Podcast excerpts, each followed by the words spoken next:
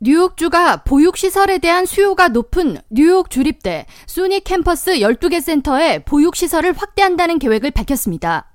캐시 호컬 뉴욕 주지사는 5일 총 172만 달러를 투입해 SUNY 자녀 보육시설 200개 이상을 늘릴 예정이라고 설명하면서 뉴욕 주립대를 다니는 학생, 교직원, 교수진들은 8주 이상 된 영유아와 어린이를 캠퍼스 내 보육시설에 맡기고 학업과 업무를 이어갈 수 있다고 덧붙였습니다.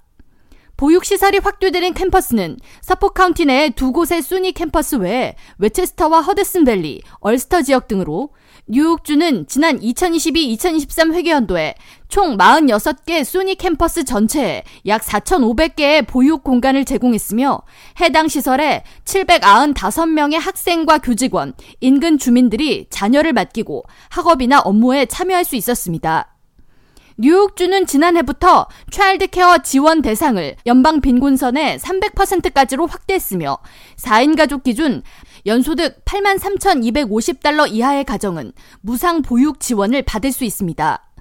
호컬 주지사는 재택근무를 하던 직장인들의 사무실 복귀가 지속적으로 확대되고 있는 만큼 child care 지원을 더욱 확대할 예정이라고 밝히며 일하는 엄마들은 뉴욕주 child care 지원 혜택을 적극적으로 신청하라고 당부했습니다.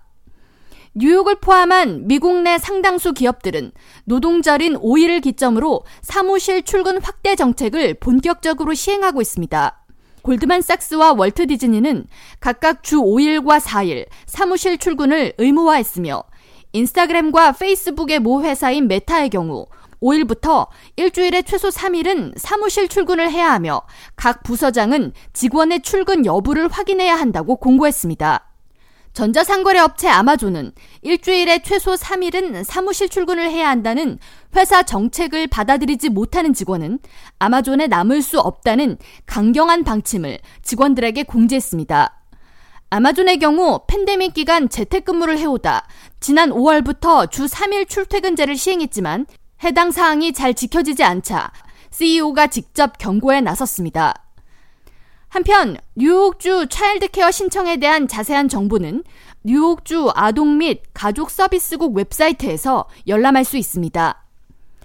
K라디오 전영숙입니다.